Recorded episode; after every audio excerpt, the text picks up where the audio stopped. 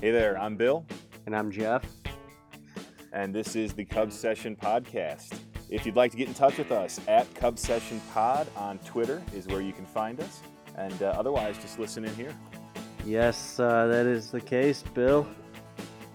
Jeff, it's been a while, but happy to be back on here talking to you. It's time. Cubs baseball right around the corner. Let me say, it kind of probably seems like we are bandwagon fans because we hopped on in the middle of the World Series in 2016 to do this, and then didn't do a thing for all of 2017, and now we're back. But yeah. Let me just say it's because we have kids and families, and we are truly diehard Cubs fans. Yeah, the excitement in the 2017 or 2016 World Series run was just so much that we couldn't help ourselves, and we wanted to get some information out there and share our thoughts. And then I think both of us kind of got overwhelmed by life last year. So, you know, we're going to make an effort this year to get together and share our thoughts with you guys. Yeah, definitely. I think to start off today, we will talk a little bit about the Cubs roster, because although it seems like the 25-man is basically set, I also think that there are several interesting developments that could happen, such as, second base, Baez. Like, is he finally going to start? Is he finally going to get? How's his hamstring? I'm not worried about the hamstring really. I think that every other year that he's been in the league leading up to this, he's kind of been like a utility man. He's gotten his fair share of starts, but he's never really had a crack at catching like a Gold Glove. Like, you know, to be in a Gold Glove, you've got to have, you know, a certain amount of starts. You play the same position enough. Yeah. So with Bryant at third, Rizzo at first, Russell at short, Zobrist is a little older, so you would think that Baez would get most of the starts at second, but then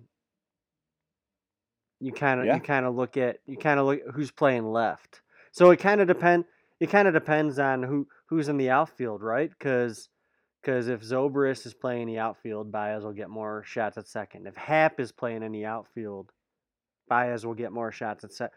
Like, it's not like Baez has done anything to make you say, like, okay, he has to start every day, because the guy swings at everything outside of the zone. Yeah. No, and you made a couple points there that, you know, just have to touch on. First of all, you call Zobrist old, and he's only a couple years older than I am, so that hurts. But, you know, I've hit that point where, you know, you forget that a lot of these ball players are, or almost all of them are younger than you are, and then you hear that guy's old, and you look at his age, and you go, well, crap. I guess I'm getting old too, but you know, I think Happ has played his way into a starting position, at least the way he's playing this far in the spring, and the fact that we need a leadoff man, and he's started to excel there. So, you know, where does he fit into the lineup, and does he start getting everyday play time? Tell me where he plays. Well, that's the question. That's exactly it. You know, who's our center fielder? You know, you touched on left and right. Well, who's our center fielder? Is it Happ? Is it Almora? You know, I could see either one of those guys being considered for it. You know, the bat with Happ definitely seems more apt for it, but Almora's glove, I mean, you put that guy out there and it's incredible. But then, what do we go, Gold Glove, center field, right field, but hit 240, 250 on both of them? Or do you think Almora can do better than that this year? Yeah, I don't know. Almora didn't really get much of a shot against anyone outside of left-handers last year. Right. I don't know. It's tough because, like, all right, I love Happ's approach. Like, he comes in, he just looks mean as hell at the plate, right? Like, he doesn't smile. He's just mean as hell. But then you hear, like, I've heard that he's one of the funniest guys in the locker room. Like, like how? Yeah. I don't know, because Almora, coming into like the Theo Epstein era, Almora was their first round pick. Mm-hmm. So you kind of expected him to eventually be the starter, but then last year Joe didn't put him against anyone but lefties. Well, yeah, John Jay too, but then there's no John Jay this year. Going into the season, they were talking about Hayward playing some left field, but Hayward can't hit. Like, if you want to see 250 balls rolled over to second base, you'll start Hayward every single day. So I think that, like, I think that Hayward in right field might be like, I think he might get like the April. If he's not hitting by the end of April, I think that he's gonna, you know, he'll take. I agree. I think they're gonna give him a month or so. You know, maybe a little less, maybe a little more, depending on what they see. But yeah, I just can't see them giving him a full season like they did last year. I don't care what we're paying him. You know, this is not the year after we won the World Series anymore. You can't have a guy out there that's that much of a liability on offense. And I like to believe that he's turned his swing around, that he's found his way. But, I mean, you got too many other guys on this team that hit too well to have him out there flailing about and, like you said, rolling over balls. You know, I'm just looking real quick at Happ here. I mean, he's a center fielder. I mean, that's what he's listed on the depth chart as, is a center fielder. And if you look at his stats in the field, he's good. He is. I think they drafted him as a second baseman, though. So it's been kind of like an all-around positional change that they put him into. Well, if you look at the spread last year, he played second, third, left, center, and right. So I mean, he played out, you know, quite a few different positions, but he played more center field than anywhere else. 54 games, started 41, and made 2 errors. So I mean, that's not too bad. He plays a good center field, good enough that he's not a liability out there. And if you look at the fact that he hit 24 home runs in a matter of limited starts, I mean, how do you not put that bat out there? Yeah, I know, I agree. But again, the errors are only the balls that you get to and you miss. True. Center fielders, they get to a lot of ball. You know, I don't know. You're right. That is definitely the position that out of any of them, you can hide a lot of errors in plays that the guy just flat out didn't. They could have gapped him a lot, and he just couldn't get there. And a guy like Almora, I mean, he's the opposite. He is going to track down every ball. He is going to make every play. I mean, his glove is phenomenal. But again, that's what we have in right field, at least to start the season with Hayward. So maybe it's Hayward. Maybe he proves that his bat's not there, and then Happ ends up in right. I think he's already proven that his bat's not there. It's crazy. He's proven that last year and the year before that. But I mean, for what the guy's getting paid, he's going to get a chance every year to reprove it. Yeah. You know, and the question mark really becomes, when he proves that the bat's not there again, will they actually bench him? See, I mean, can you bench a guy that's got the highest contract on the team? I think when you're the Chicago Cubs, you can. Yeah. I think you're right. You know, same thing. If you were the Yankees, you could do it. If you were the Dodgers, you could do it. The teams that have the money. Well, when you've got World Series ambitions, you have to be willing sometimes to make those tough calls. And I think that's the tough call. And I think the other tough call is you got a guy like Zobrist who Madden loves. He's played with him he's managed him for so long over 2 different teams. And they brought him in because he was the utility man that Madden really loved. And I hope this year that's what he gets used as.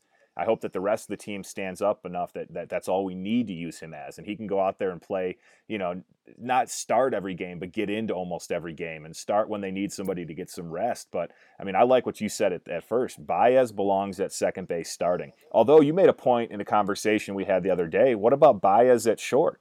I mean, you want to talk about a bat that struggled? Look at Russell. Yeah. I mean, he doesn't have the contract, and he really struggled last year. Baez can play short, and he can play it damn well.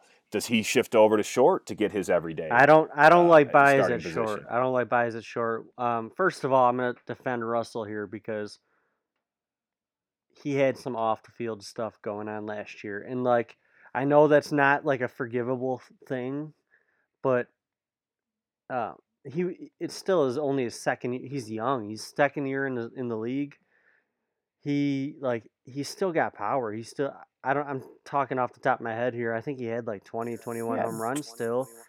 In 2016, he had 21 in a full season. Last year, he only played 110 games, 12 home runs, 239 batting average. Okay, so his average stayed the same. He was 238 in 2016 batting average, but he hit 21 homers. You know, he really. I mean, if you look at his offensive stats, I think his defense covers for his offense a lot because we all know the glove there is extremely solid. But his 3 major league seasons, he's batted 242, 238, 239, hit 13, 21, and 12 home runs. His first 2 seasons, he struck out 149, 135, and then in the short season, 91. See, that's funny. I mean, it's funny because I know Baez has the batting average. He has the 270 or whatever.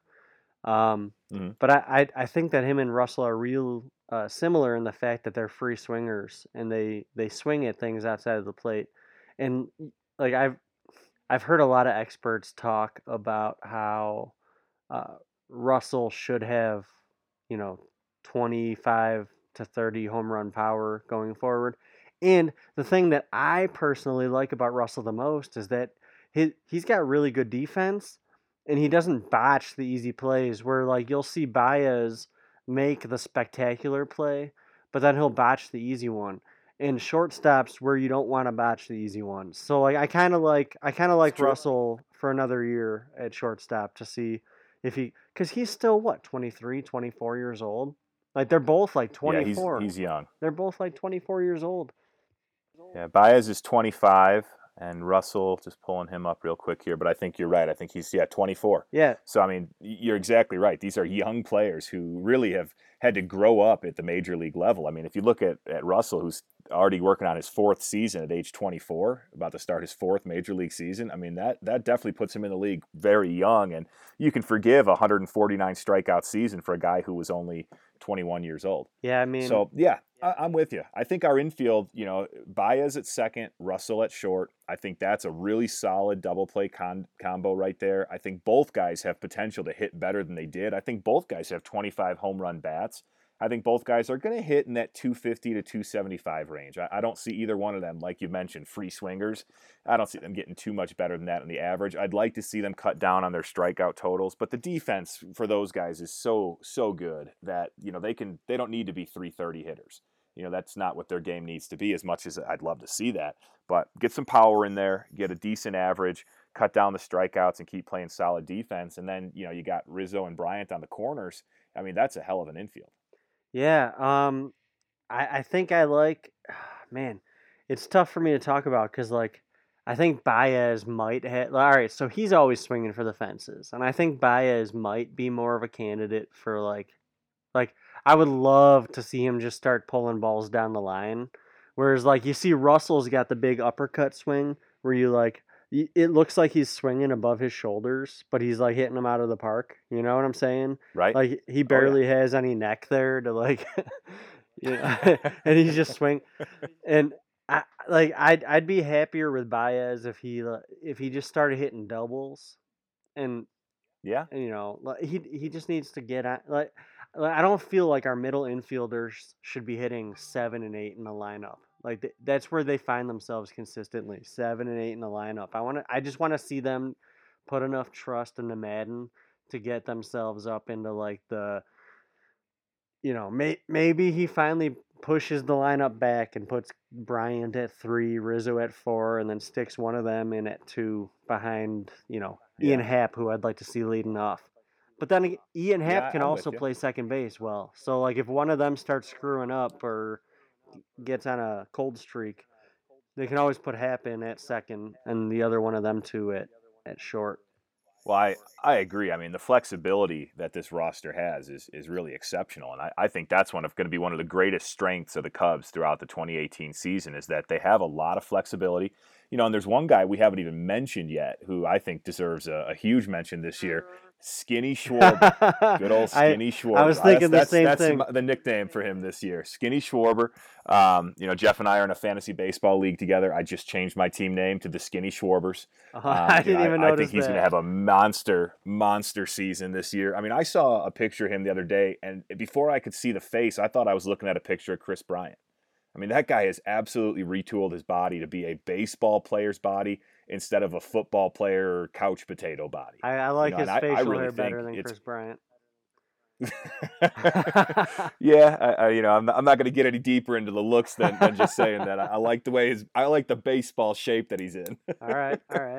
But he looks like a monster. I mean, the guy has got great baseball instincts. He's played great baseball already in his career, except for last year. And now he didn't come into spring training looking like a potato with arms. I think that's the biggest change, is that he's come in looking like he's ready to play. He's got the knee brace off. He can play left field and actually run out balls and look like he's an athlete out there on the field. So, I think his defense is always going to be a little less than what you might like out of your left fielder. But I think it'll be enough that we're not looking at him going, oh man, he's got to go get that ball again. He can play. He can really field his position now and do it a little bit better with the less weight that he's dragging around, the less restrictions on his knee, his ability to run, and then get him at the plate with some extra power from being able to actually turn around the middle as opposed to having something in the way.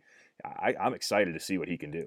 It's funny you bring up his defense because I agree that he looked like a potato with arms, but I didn't think he played too many balls that wrong. He did have some bad moments, but you got to remember it. He wasn't a left fielder. I thought he played pretty well in left field. He made some good plays. And I think now with the less weight to carry around, he'll be able to make some better plays. And quote me on this. I think he will be a better left fielder than Alfonso Soriano was. Wow, you are setting your standards really high. Oh, am I? I guarantee he doesn't do a hop and tear a calf. I could tell you straight up he's not going to hop, even though now he could actually get his weight up off the ground. I don't think he's going to start incorporating the Soriano hop. And if anyone ever does, again, I will just start to cringe because you can't get much worse than that look. But, to your point, how many catchers can you take and convert to the outfield and have them have the baseball instincts that Schwarber has had over the last season plus that he's played out there? True. This is a guy who was brought up as a catcher. And he was working to try to become a better and better catcher before he had the knee injury that kind of forced the Cubs to say, you're not going to be able to squat your whole career. We want your whole career, so let's get you in the outfield. And his instincts are there. Now I think his body is there with him. I actually think he's going to be, again, I'm not going to say great, but above average. He hit 30 home runs last year, even with the 211 batting average. Yeah, despite the 211 average, you're right. And, the key this year, cut down the strikeouts. Get the average up, and as long as he's putting the bat on the ball, he's going to hit home runs.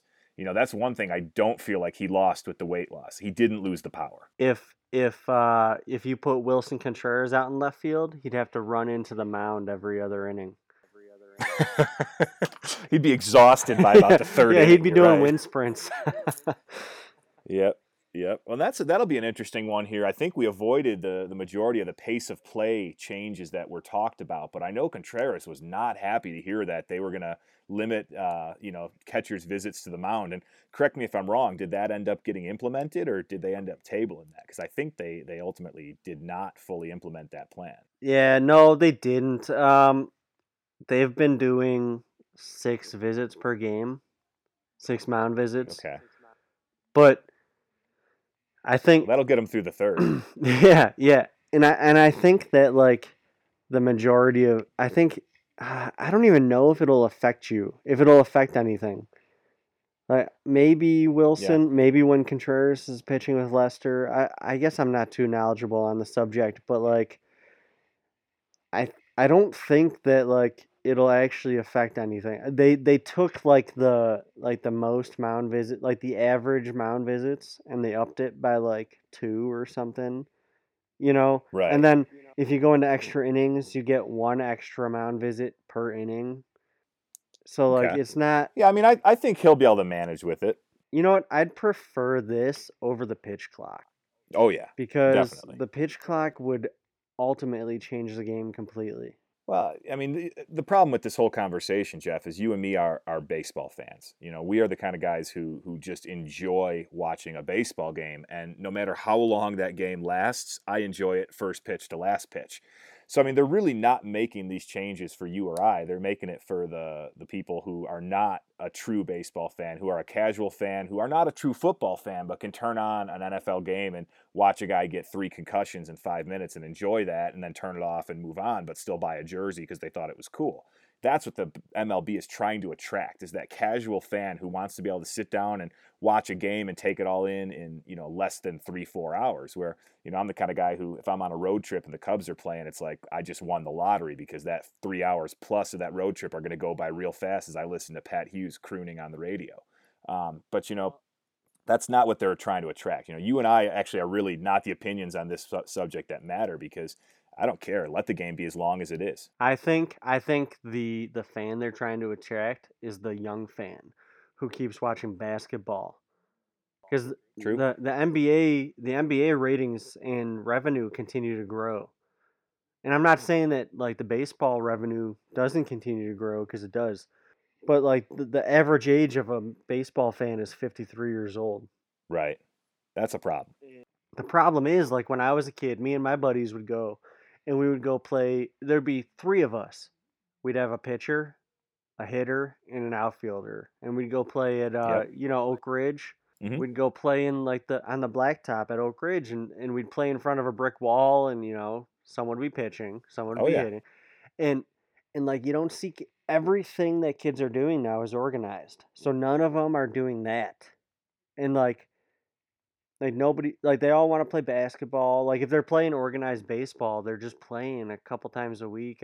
Like it's not like they're playing it for fun. It's almost like they're playing because like their parents want them to play, or, you know, it's not the same. Like they're not getting the young fans. So I think they're trying to, with all like the media devices that that kids are looking at. Oh yeah. You know, all the screens. Well, holding an attention span is harder now than it's ever been. You know, it's that instant gratification generation, and you know, I think the non-change, air quotes, on the baseball that allowed so many hitters to hit 30 plus home runs last year, you know, I think that's a big part of it. You know, how much excitement is there in a home run versus a pitcher's duel? You know, for this younger generation, that's what they want, is the excitement. So that's where I kind of go back to is, you know, the game can be as long as the game is, but if you find excitement in it, it doesn't matter that it's, you know, 2 hours, 3 hours, or 4 hours. Right. But I'm with you. I think it's definitely that younger generation that they're trying to attract. And I'd much rather see a limit on between at-bats, time that's taken, number of mound visits, you know, all the extemporary things, other than adding a pitch clock to where you actually are upsetting the flow of the game. Well, here's the problem. Okay, so you look at football today, just an example. It's a lot more passing than it was 10 years ago. A lot less defense. Like in the Super Bowl, I think there was only like one or two punts. Like everything else was scoring plays. So like what the hell is the point of the defense, right? Like right. Just let them go out there and freaking like, you know, throw a deep pass, see if he can catch it. And then, like last year, I believe baseball recorded the most home runs ever. They did? Right, across the league.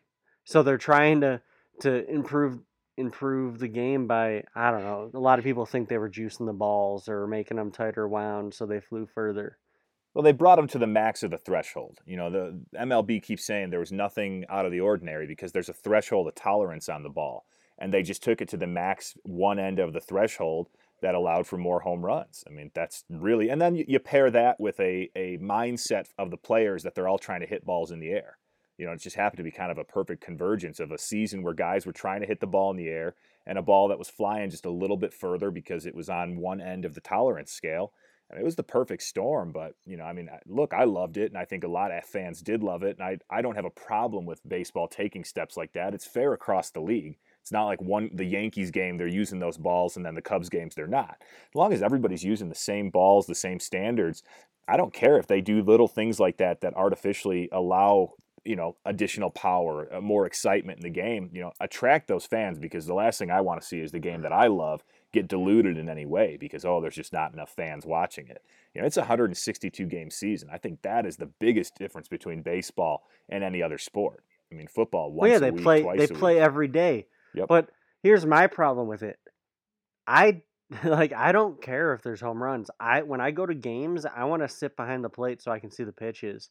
Like I like watching the pitchers, and I like when I'm sitting at home on TV, I like watching the movement of the pitches and seeing how badly these hitters miss. Yeah. Like, and it's also equally as impressive to see them lay off the ball that they should have swung at, or like hit the ball that, like, you know, it's the perfect game already. Like, you just got to get kids playing with it so you can play in the game so that they can watch it. Like, I don't feel like you need to make any changes. No, I'm with you. You know, and again, you know, you and I, fans of the game, I think is we're the ones that they're not trying to appeal to at this point. And that's what's a little bit frustrating is baseball does have a tremendous fan base, and I think they risk alienating their current fan base as much as they, you know, have the potential to bring in new fans. And, you know, I like to think you and I are bringing them a little bit more revenue than a 13-year-old kid that they're trying to attract to the game. Now, maybe long-term, that guy's got more years left to donate his paychecks to the game. But, you know, right now, don't get rid of your casual, you know, 20s and 30s and 40s and 50-year-old, you know, fans, because, you know, these are the guys who are making the sport go round right now. We're the ones taking our families out to the ball game. So, you know, don't make me dislike the game because you added so many things about it that just ruin the game. I've actually already laid off on the games. Like before I had my kid, I would go to games weekly, you know? Yep. Like I would go to games all the time, and now I'm going to just like 3 or 4 a game, but that's because of the kid anyways. Yeah. Like the kid that they want to get sucked in. I mean, I promise Major League Baseball, my kid's going to love baseball, but like. Ditto to that.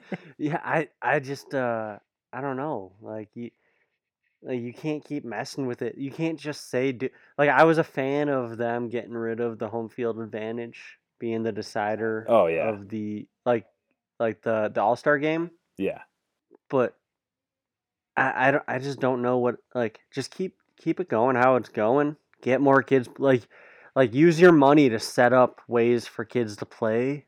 Maybe, I mean, I guess that's still organized, but... Yeah, but they've done a little bit of that, but I think you're right. They could do a lot more with making sure that, you know, there's fields available and there's youth programs that maybe aren't, you know, costly. Because baseball, like any other sport for kids, it's got a cost associated to it, and Major League Baseball could subsidize a lot of that. And I think, you know, like you said, it's organized. Well, that's almost one of the problems that baseball has with the youth is like... You need 9 people per team. You need that many guys. You can't just get 2 guys playing 2-on-2 like basketball, or a couple guys playing flag football or hitting a hockey ball around. You know, it's I know it's called a hockey puck. I played street hockey as a kid. Hockey ball was what we played with.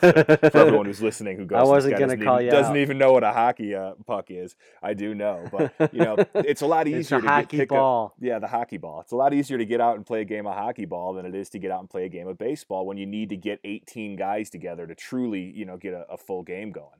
So I don't know. It'll be interesting to see how the pace of play changes affect the game this year, whatever it is they do put in. And I think, you know, thankfully it seems like a lot of the worst of the changes are not going to be seen this year. But back to our conversation we digressed from, you know, Wilson Contreras. I mean, talk about a great aspect of our team. You know, this year I think he needs to focus on pitch framing.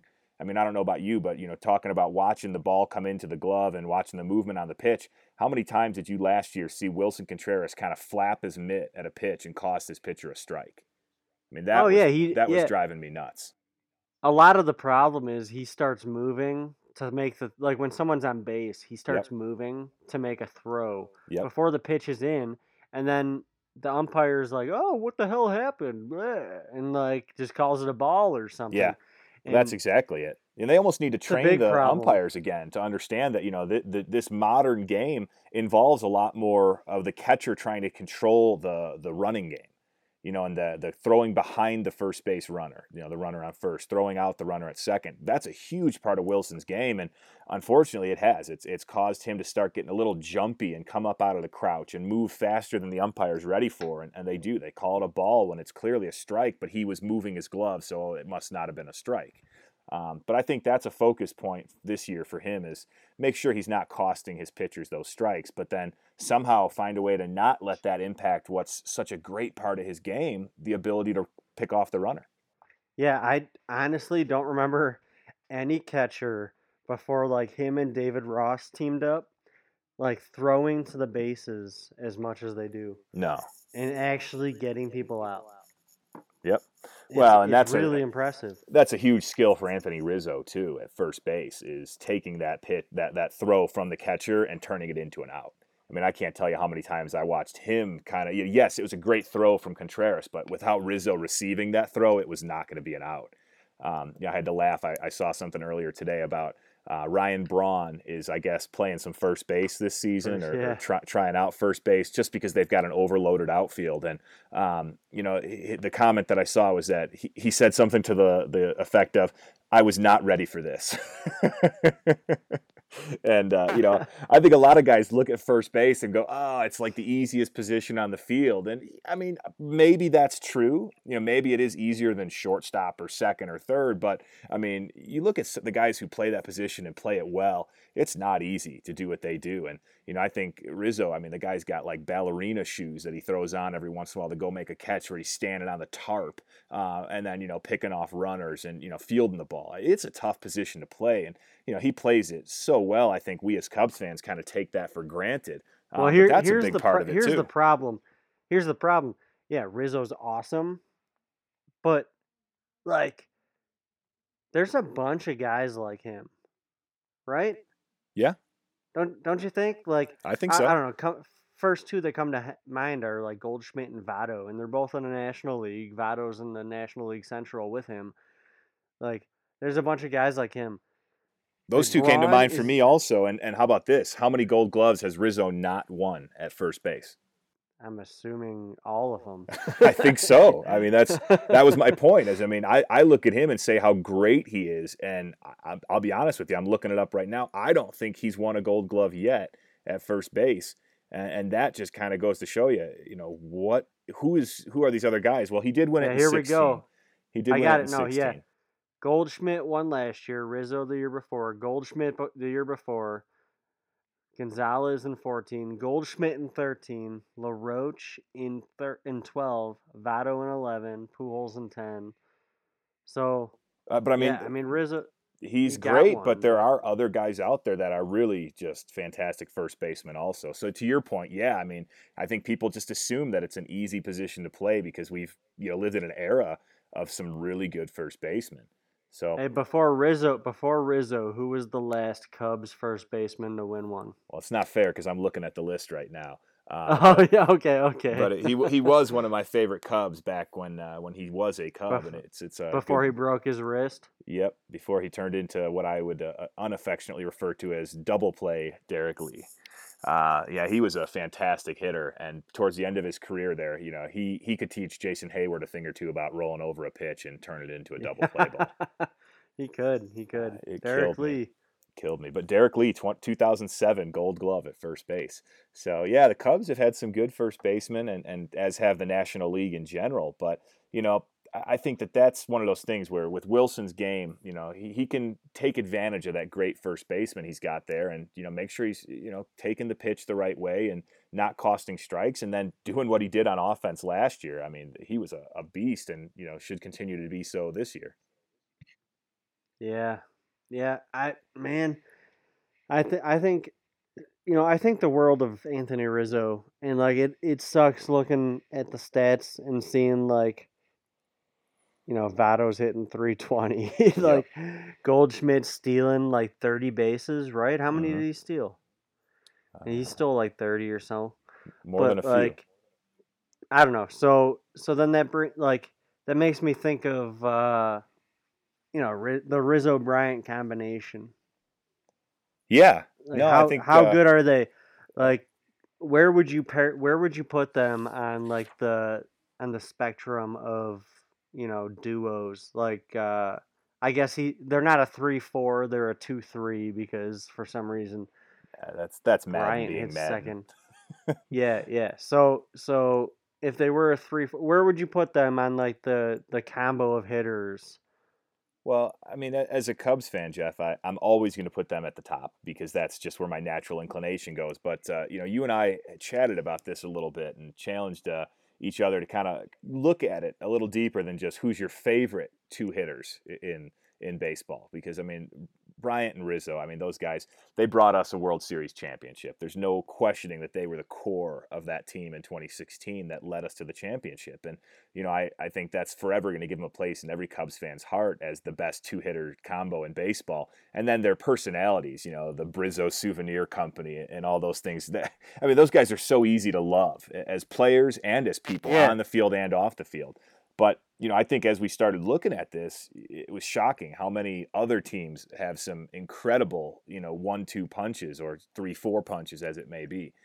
So, yeah, I mean, I have to admit, and it pains me, I don't think Bryant and Rizzo are the best two-hitter combo of any team in baseball. No, I don't think so. They are by a long shot. Like, I would take several over them. It's funny because once you start splitting them up, like I think I would take Rizzo over Bryant, honestly. Well, the consistency with Rizzo is just incredible. I mean, you know, hitting 30 bombs every year and the leadership that he brings to that team. But Bryant, I mean, think about how young, and we talked about Russell and Baez being young. Bryant's right there with those guys, just a year or two older, you know, just as young in terms of years in the league. And I think, you know, he keeps bringing that strikeout number down, that walk number up, and keeps, you know, hitting for power like he does. He has such easy power. And, you know, I hear that term whenever I see him play, and I love it because he does. I mean, the guy looks like he's barely swinging the bat, and he just crushes the ball out of the stadium.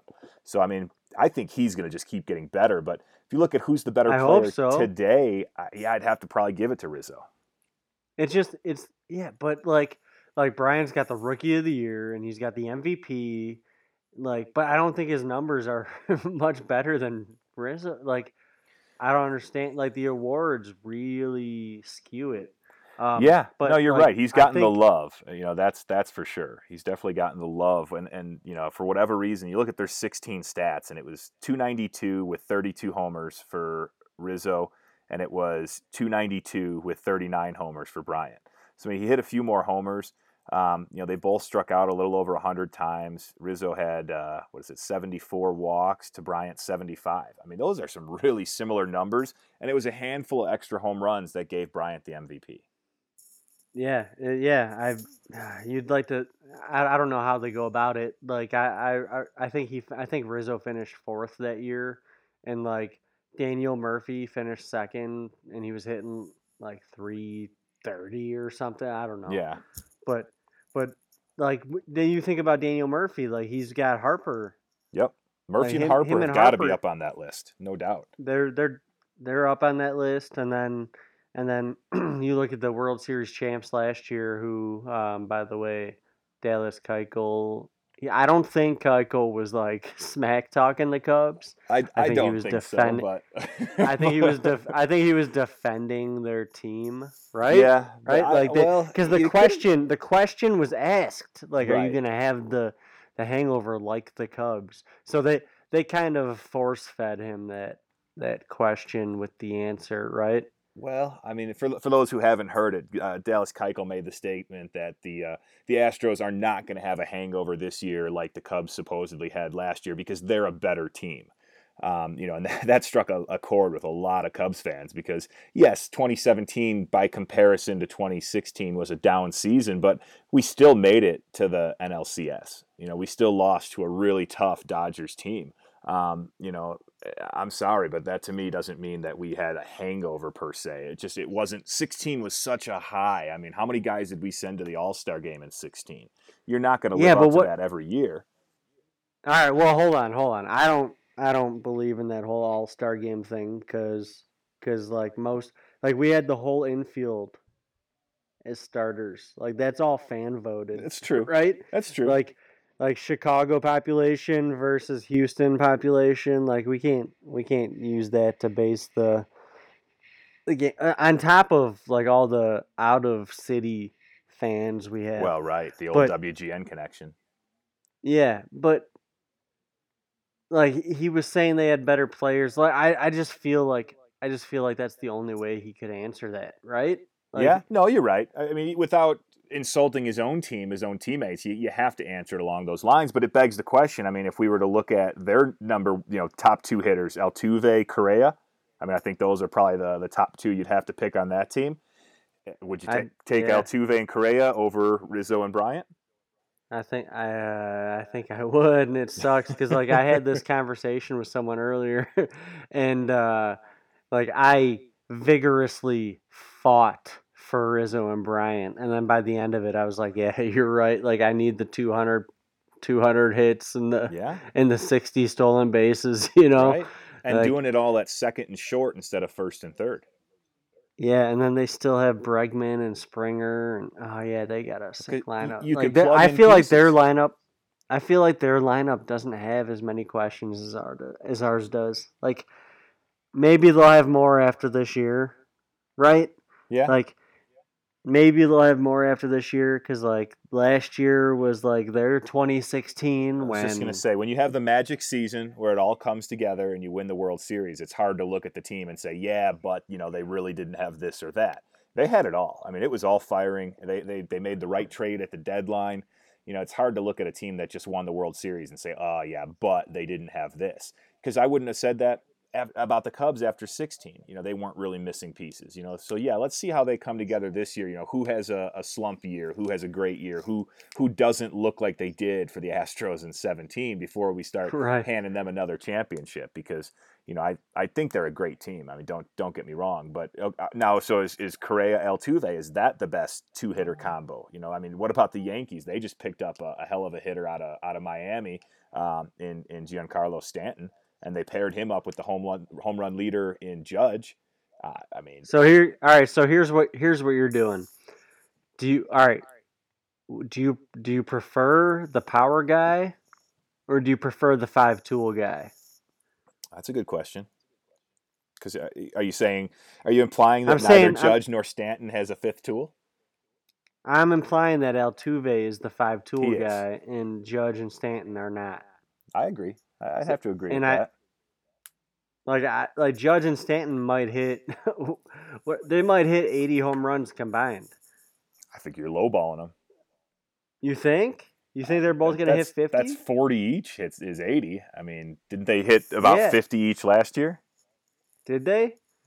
Stanton hit 59, and Judge was good for – I thought it was right around there, 52. I mean, that's 111 combined last year. Yeah. You're taking them all the way down to 80 this year? Wow. My God. So I actually said that wrong. Judge was not the home run leader. Stanton was the home run leader coming to the Yankees where the AL home run leader already resided. So, I mean, I think given the two of them a combined 100 home runs, I mean, you got 6 tools. You know, let me know what they are because you might need them to beat two guys who are going to combine for 100 homers. God, I hate the Yankees. I think that I hope that everybody just intentionally walks both of them, and then they don't get the chance to hit that many. Well, and then you got Gary Sanchez hitting 33 home runs, who's going to come up and clear the bases. Give it to Sanchez. I prefer Sanchez. I don't know. I still don't know because how many of those will be solo shots for? Yeah, I don't know. That's a tough one, but. You know, so where I mean, again, back to the conversation is Judge Stanton. Does the home run power? Does that take it? Or you know, like you said, Altuve with the 5 tools and Correa, who's a splendid player. How about a little you know local for me? I live in Denver, Colorado. How about Arenado, Blackmon? I mean, there's a lot of people who put Arenado above Bryant. You know, on the list of third basemen and overall players, and Charlie Blackmon. I mean, talk about a great hitter. I think I would put. Man, I would choose Arenado over everybody in the league. If I was starting a team today, I would probably take Arenado first, which a lot of people might say take Altuve, you know, because Altuve's got what'd you say, 4 or 5 years of 200 hits? Yeah. I like Arenado as, you know, if I was starting a team, I would take Arenado as my third baseman. See, like, what I would do is I would take Arenado as my third baseman. He's my cleanup hitter. And then I would look for, you know, an ace starting pitcher, you know. If I had everything I wanted, I would take Arenado, then Max Scherzer. And then I'd go looking for an Altuve, you know, an on-base guy to hit in front of but sure. So you don't buy the Coors Field advantage for Arenado? Because, you know, he's played his whole career here. You know, I don't think so. Man, because he's winning Gold Gloves, too. And, like, yeah. He might not have as many home runs as, like, Stanton. But still, Stanton, he hit 280. What did Arenado hit? He probably hit close to 300. 309 with 37 home runs. Maybe. And just for reference, he hit one more home run at Coors Field than he did on the road last year, 1918. Yeah, split. I think Arenado is the real deal. I love Arenado. I love him. He's a good player. And you're pairing him with Charlie Blackmon. I mean, how about Charlie Blackmon, who hit 331 last year? So Blackmon, I don't care too much for. Like, I like him, and I like what he's done, and like I play Beat the Streak all the time. So you're always trying to. Have you ever played Beat the Streak? I've played a little Beat the Streak, yeah. All right, so I play Beat the Streak, and you do too, and so you're trying to guess who's going to get a hit that day, and you're trying to string together enough hits to beat the all-time hit streak. And like Blackmon was like the sure thing last year. Like I got to like 20 hits a couple times just because of him. Like I used him 213 hits last year. Like every other day I used him. But like, why does it take till you're 30 to do this? It just doesn't seem right. You're right. He broke like, out in his probably age 30 right. Season. Like he probably hates hearing this. He probably hates hearing people say that kind of shit because, like, he's like, I've worked my whole life to get there. Right. It finally all came together for him, and now people give him a hard time because it took a little while. But, you know, here's a guy where, you know, if you want to look at the splits on him, Coors Field is his friend.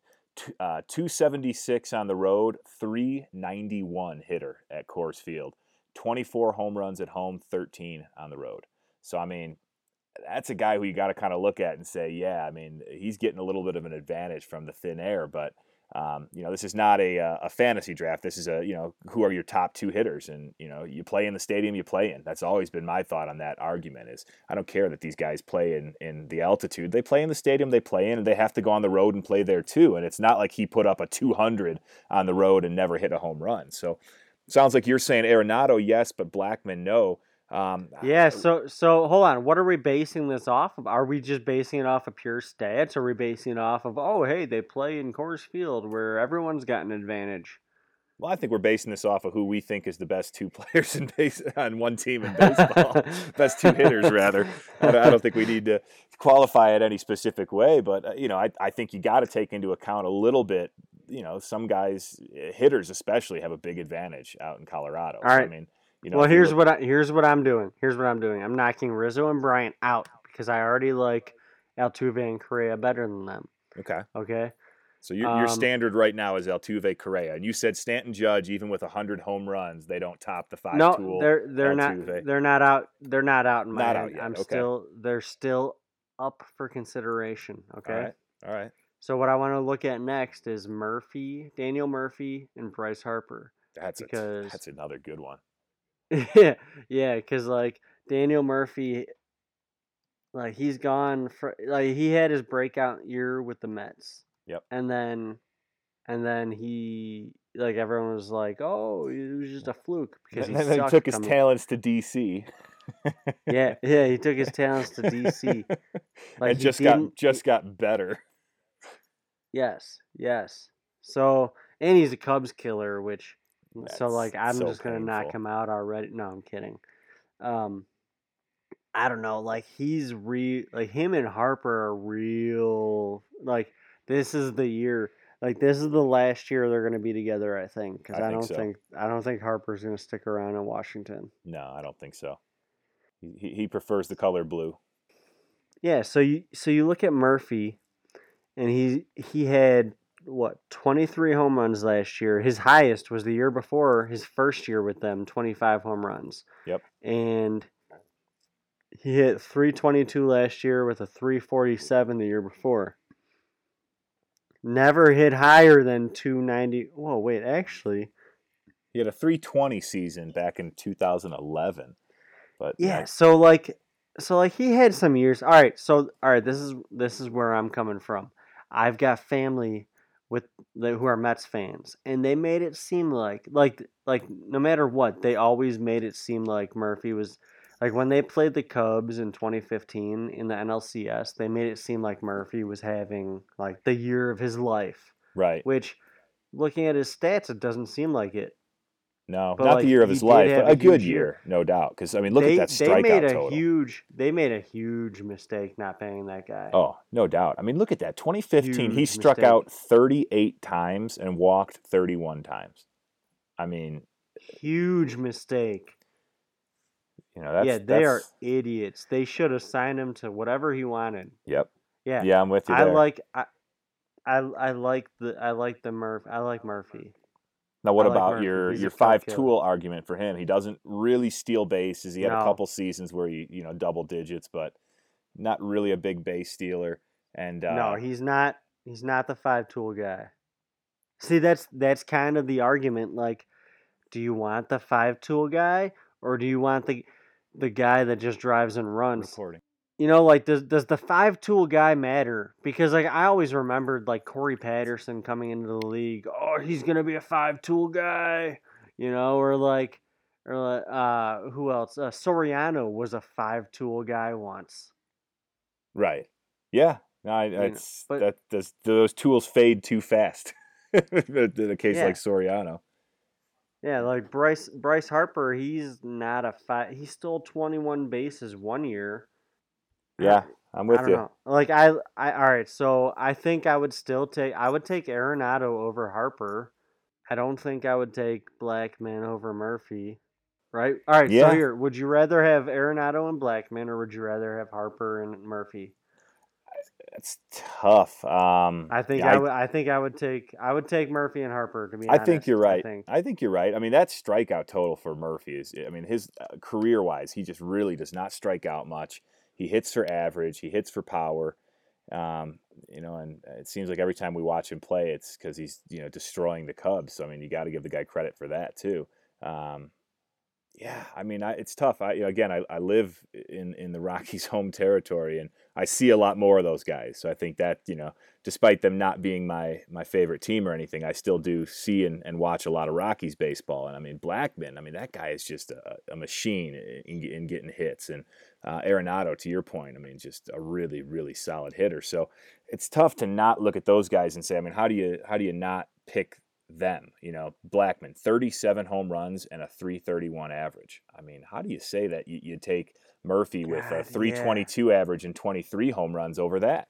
I mean, you know, and Blackmon, right. You know, he's got speed. He stole 14 bases, and that's for him a down year. He was 43 stolen bases in 2015, and he plays a great defense. I mean, I'm struggling on that one, you know. All right, so we're crossing out Murphy and Harper, and we're keeping Arenado, because I love Arenado. I don't like Blackmon.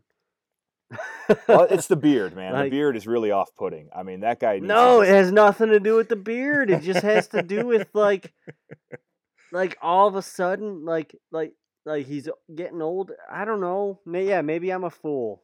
Okay, so all right, let's look at it this way, though. I mean, go back to even as far as 2012, he hit 283. 2013, he hit 309, 288, 287, 324, 331.